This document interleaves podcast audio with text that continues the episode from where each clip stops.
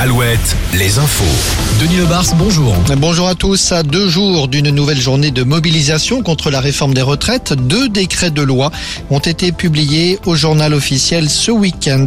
En particulier celui qui porte sur l'âge légal de départ à la retraite, 64 ans. La 14e journée de manifestation, ce sera donc mardi. Un nouveau rendez-vous annoncé pour les anti-bassines. Les collectifs annoncent une nouvelle mobilisation au départ de Sainte-Soline. Cette fois, ce sera en août.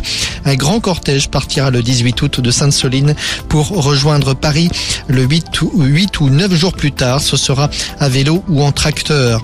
La délinquance à Nantes, pas seulement dans les quartiers, un voleur de collier a sévi hier au cœur de la ville, non loin de la gare. La victime, une dame qui portait deux colliers. Son agresseur s'est enfui en courant. Un nouveau paquebot a quitté Saint-Nazaire et l'estuaire de la Loire pour prendre le large. Hier après-midi, le MSC Euribia a mis le cap sur le Danemark pour une saison de croisière en mer du Nord. Dans le ciel de la Vienne, la patrouille de France, aujourd'hui, ce sera cet après-midi, au-dessus du circuit du Vigan, le circuit du Vigan accueille le 29e rassemblement sport et collection, rassemblement de voitures de sport, de prestige.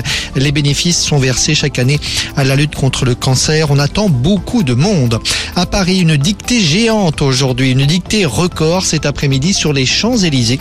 1700 personnes sont inscrites et seront présentes sur la plus belle avenue du monde. La délivrance, c'est le titre du quotidien Presse Océan ce matin.